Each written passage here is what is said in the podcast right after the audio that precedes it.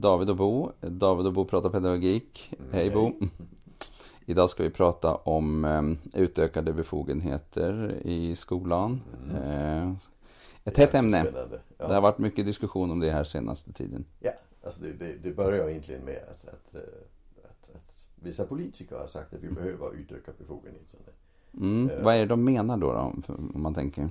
Alltså, det kan ju bara handla om en sak och det är rätten att använda våld. Mm. Tänker jag. Alltså för det, det de säger det är att vi måste, alltså, det handlar egentligen om att det var några incidenter där en el- elev har haft ett beteende i klassrummet och läraren har då bett eleven gå och eleven har vägrat och sen har eleven, läraren tagit tag i eleven och fysiskt Typ släpats ut personen. eleven. Ja precis. Mm. Ja. Och, och, och, och i, i några sådana fall har, har eleven då eh, från Skolinspektionens barn och elevombudsman fått en, en, ett skadestånd som skolan ska betala ut på grund av kränkning. Mm. Och det har ju varit situationer där Alltså där, det, i debatten hade det sett ut som att det var elever som sa saker till läraren och så. När man kan titta på de ärenden de fått den här ersättningen så har det ju inte varit så. Utan det är många situationer där det hänt där man inte fått ett skadestånd. Ja, det var det väldigt få Ja. där man har fått skadestånd Ja. jämfört med alla anmälningsärenden, precis. vad jag förstår. Så, så det är ju situationer där, där det har varit tydlig överreaktion från, från lärarens sida. Mm. Men politiker har då gått ut och sagt att vi måste beskriva att man får det. För lagen nu säger ju inte att du får det. Mm. Eh, Och där har man gått ut och sagt att vi måste, vi måste beskriva att man får dra ut eleven när Mm. man tycker det är nödvändigt. Och det är ju faktiskt en utökad... Men då betyder det att man säger att man ska få göra mer än det nöden kräver. ja, men det, För det, du får ju fortfarande göra det nöden kräver. Annars behöver vi inte göra utökade befogenheter. Nej.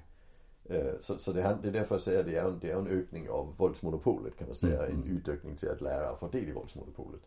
Eh, Och, och det blir ju problem på många plan. Alltså för det första måste ju då lä- läraren träna hur man gör det. Annars blir det ju väldigt, väldigt besvärligt. Vi tränar poliser väldigt mycket i hur de ska använda våld. För att det blir och för att det blir Ja, om vi då tittar så att säga, om vi tittar på våld i samhället, vilka har möjlighet att använda våld? Alltså var går gränsen för vad som är våld och vad som inte är våld? Poliser får använda våld. Poliser får använda Till våld. exempel. De har ju, och, och sen har ju ordningsvakter ett, en, en viss rätt att använda våld också. De får polisen. Sen Mm. är det ju tull som har vissa möjlig del i våldsmonopolet också. Det är väl egentligen de som har störst befogenheter konstigt nog. Men, eh, Ja, just så- det. Och sen har vi så också frågan om kriminalvård och, och vi har utökade befogenheter i, i den statliga ungdomsvården. SIS, ja. Ja. Mm. Så det, det är väl egentligen de, de, de grupperna vi i vanliga fall pratar om. Det är mycket möjligt att det finns flera grupper här var.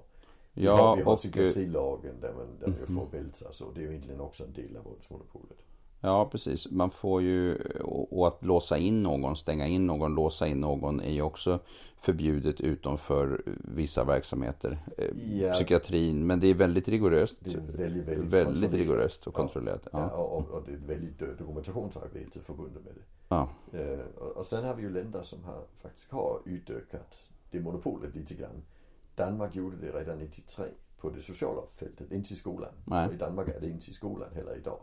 Men, men Inte sociala- mer än det nöden kräver. Nej precis. Nej. Men, men, men, men, man får ju i, i, eh, i vissa sammanhang i socialarbete, HVB-hem och liknande Mm. använda visst våld.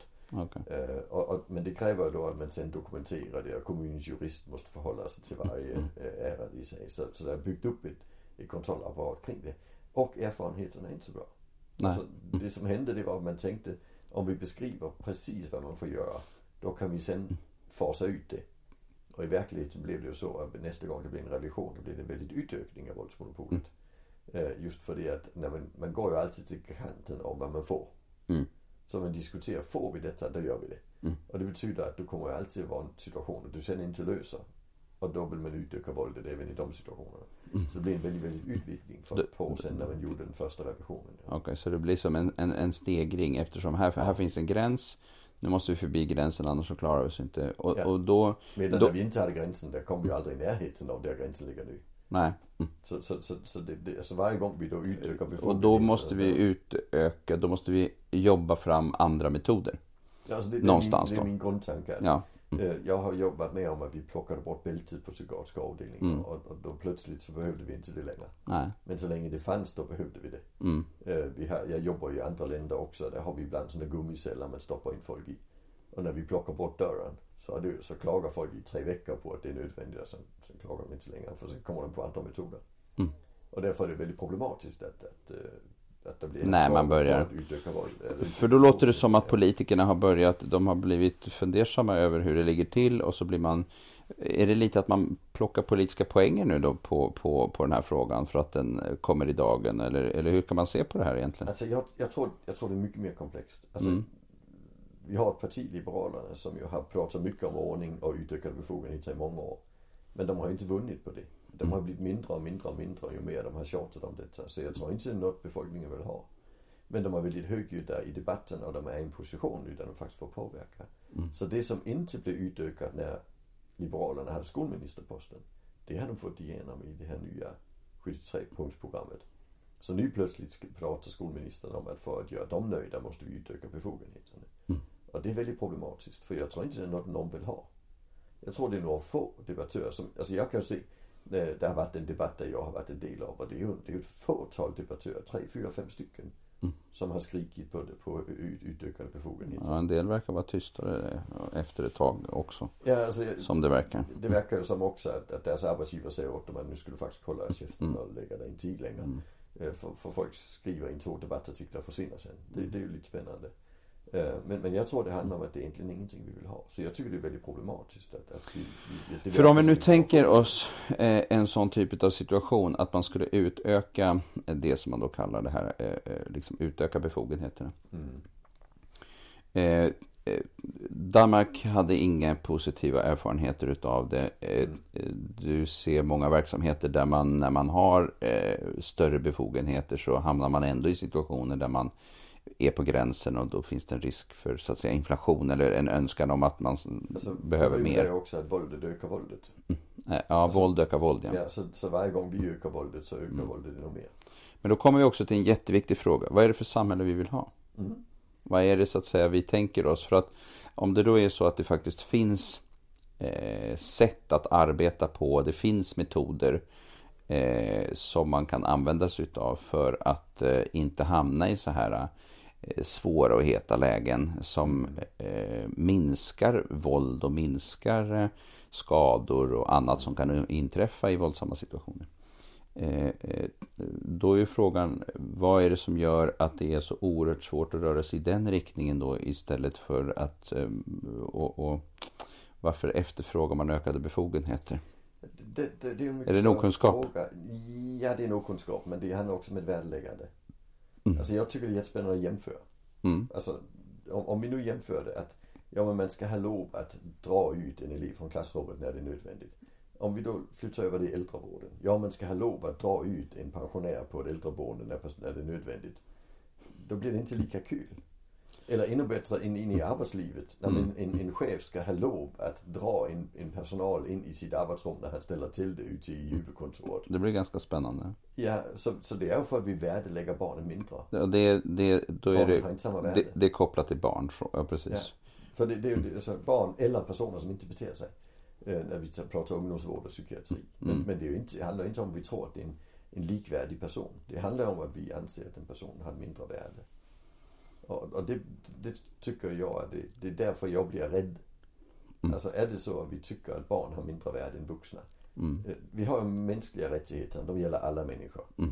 De fick vi 1948. Och sen trodde vi det räckte. Mm. Men sen kom vi på efter några år, när det funkar inte, vi lägger inte barn tillräckligt. Och vi tvungna Barnkonventionen. Vi var tvungna att göra en statslösekonvention. Vi var tvungna att göra en minoritetskonvention. Och vi var Mm. tvungna att göra en konvention om rättigheter för människor med funktionsnedsättningar. Varför? För det är de vi värdelägger mindre. Mm. Så, så, så, så Och nu blir barnkonventionen lag dessutom. Ja, men, och, Och då är frågan, Samtidigt som barnkonventionen nu håller på att bli lag. mm, Då har vi en skolminister som säger jag vill, jag vill att lärarna ska veta att samhället backar upp dem. Mm. Så det skolministern pratar om här när hon pratar om att utöka befogenheter. Det är ju, det är ju lärarens rättigheter.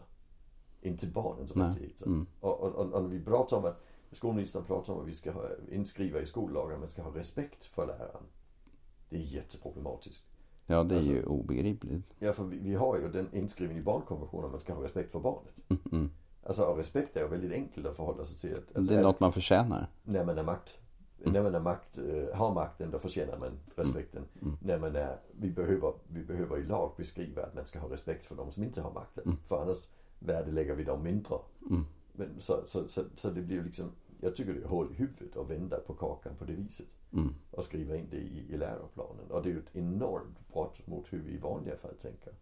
Det finns Mm. ju inga andra, alltså den enda lagen i Sverige som säger att du måste göra som någon annan säger. Det är det att du måste göra som polisen säger när polisen ber dig flytta på dig. Mm.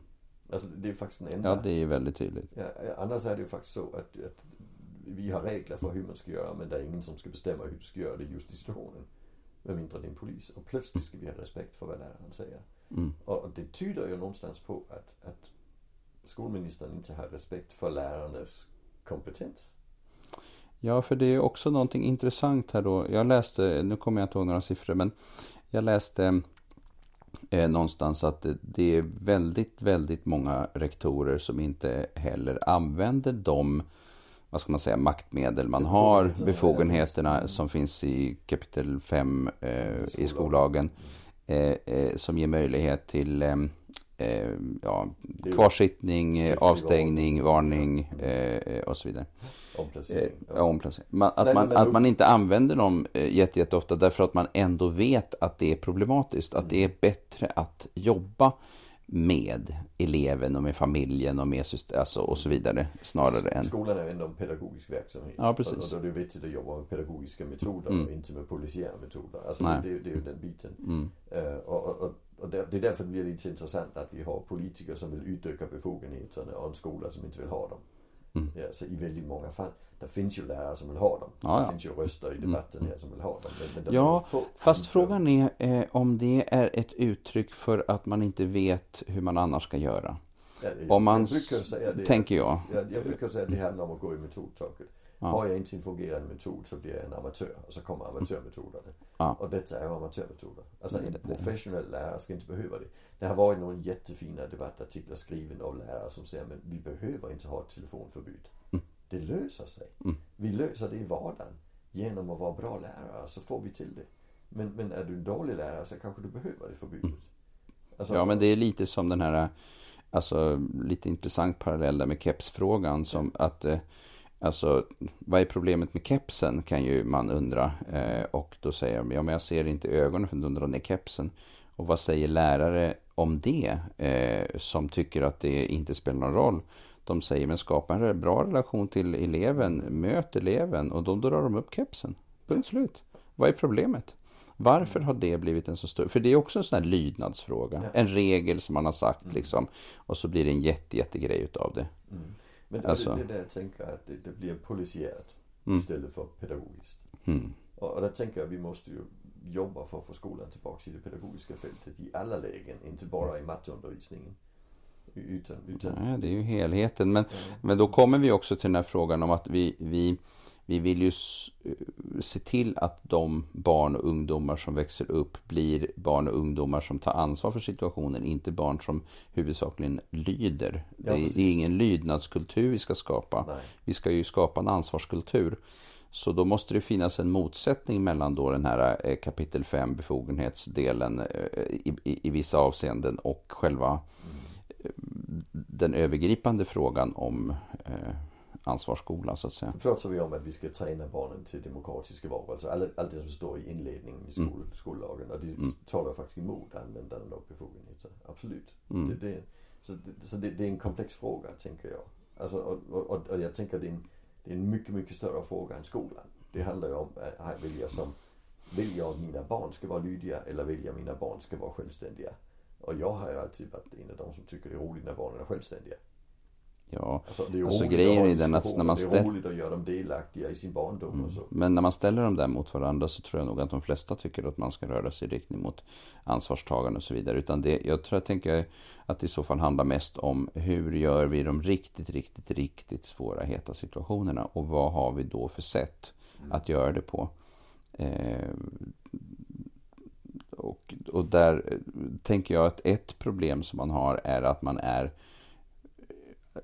inte alls särskilt vass på att analysera heta situationer i efterskott. Det vill säga utvärdera händelser för att sen kunna skapa förändring. Utan jag tycker också att vi, hela den här frågan om eh, ja, men polisanmälningar, incidentrapportering, juristernas eh, kravställande på verksamheterna. Det är som att juristerna är de som är de stora makthavarna i organisationerna nu för tiden, mera än ekonomerna. Det var för några år sedan. Ja, det är en väldigt stor skillnad och, att det, skapar en slags rädsla för saker och ting. Mm. Mobbningsincidenter eller, eller situationer, de ska alltid rapporteras och det ska alla hot och allting ska, ska polisanmälas. Men hur jobbar vi med det? Mm. Det är ju inte, en polisanmälan är ju inte en incidentrapportering är ju inte ett, en analys. Nej. Eh, Nej, hur skulle vi göra för att det blir bättre sen? Ja, alltså. Vi har forskning om beklämning som visar att polisanmälan leder till mer våld och, och leder till sämre pedagogisk utveckling. För det vi går inte in och ändrar på andra saker när vi polisanmäler. Nej. Så vi ska inte ta det juridiska perspektivet, vi ska igen ta det pedagogiska perspektivet. Ja, det är det som är grejen och det är därför som jag tror att det ändå är så att det är ganska många just skolledare som ändå inte använder sig av de befogenheter som finns därför att man vet att det här blir inget bra. Vi ska jobba pedagogiskt i riktning. Det finns ju trots allt väldigt mycket empati eh, i de pedagogiska verksamheterna. Ja, det finns ju jättemånga duktiga. Ja, så att, men, men eh, det som saknas i någon bemärkelse är ju en, en riktigt bra utvärderingskultur. Mm. Där man tittar på situationer och funderar på vad var det nu som gjorde att det blev på det här sättet?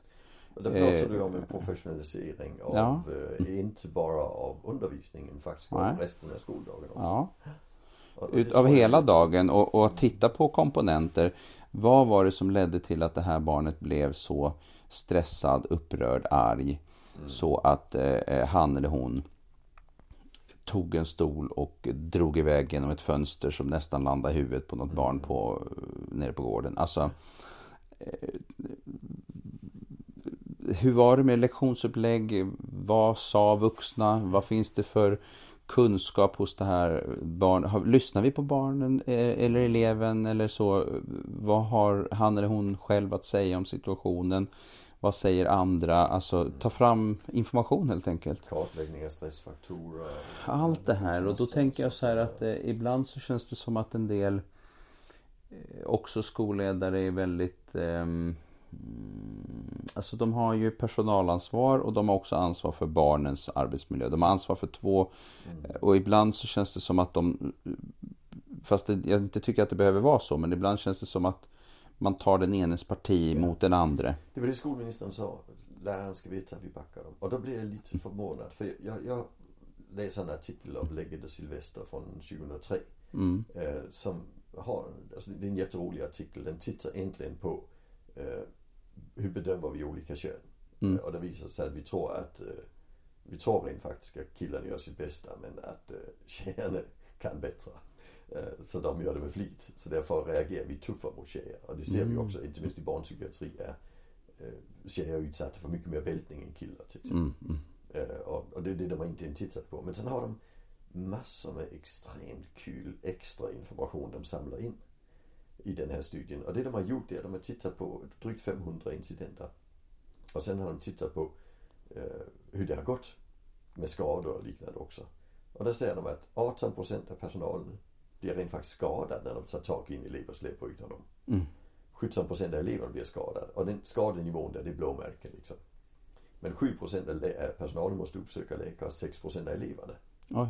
Och av de här drygt 500 eh, incidenter, där var det fyra personer som kom allvarligt till skada. Vilket i deras terminologi innebär typ en, var, alltså en funktionsnedsättning. En varaktig? Ja, en varaktig skada. Eh, och av dem var två personal och två elever. Mm. Det är faktiskt jätte, jättespännande. Mm. Så, så alltså, vi ska ju inte säga att vi ska vara våldsamma mot eleverna för att lärarna inte ska hamna illa ut.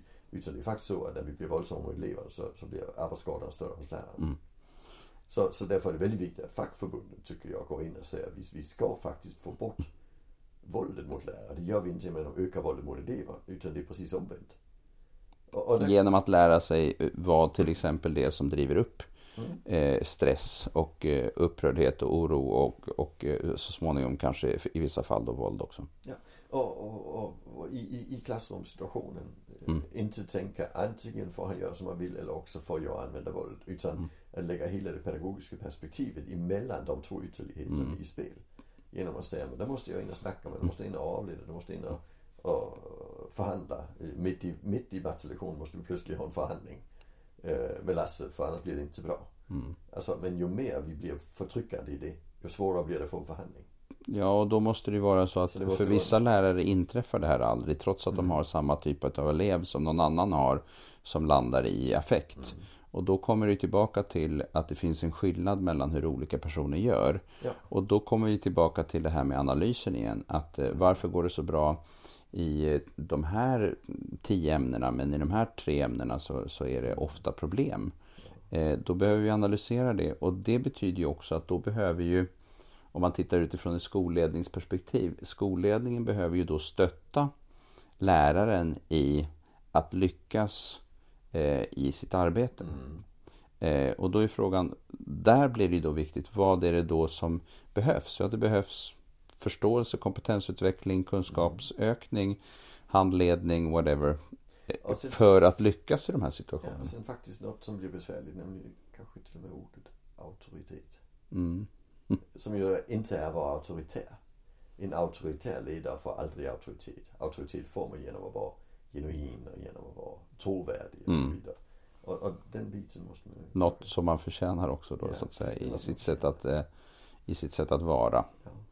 Och där kan vi säga den här ropat efter mer befogenheter handlar ju om att öka, öka det auktoritära och inte att öka auktoriteten. Nej, precis. Och det måste man kunna göra Det skillnad på. Ja. Där kanske man blandar, det kanske man blandar ihop lite allt för ofta då. Är framförallt politiker. Mm. Ja, här är en, en, en riktigt stor och viktig fråga tänker jag. Eh, samhällsfråga. Eh, och ehm, jag hoppas att man eh, håller tungan rätt i mun här framöver. Eh, alltså och fattar vad man gör som Ja. politiker. Om man nu ska ändra på regelverket. Precis ja. Ja, det är allvarligt. Ja. Ja, det är ja, spännande. Tack för idag. Tack för idag. Mm.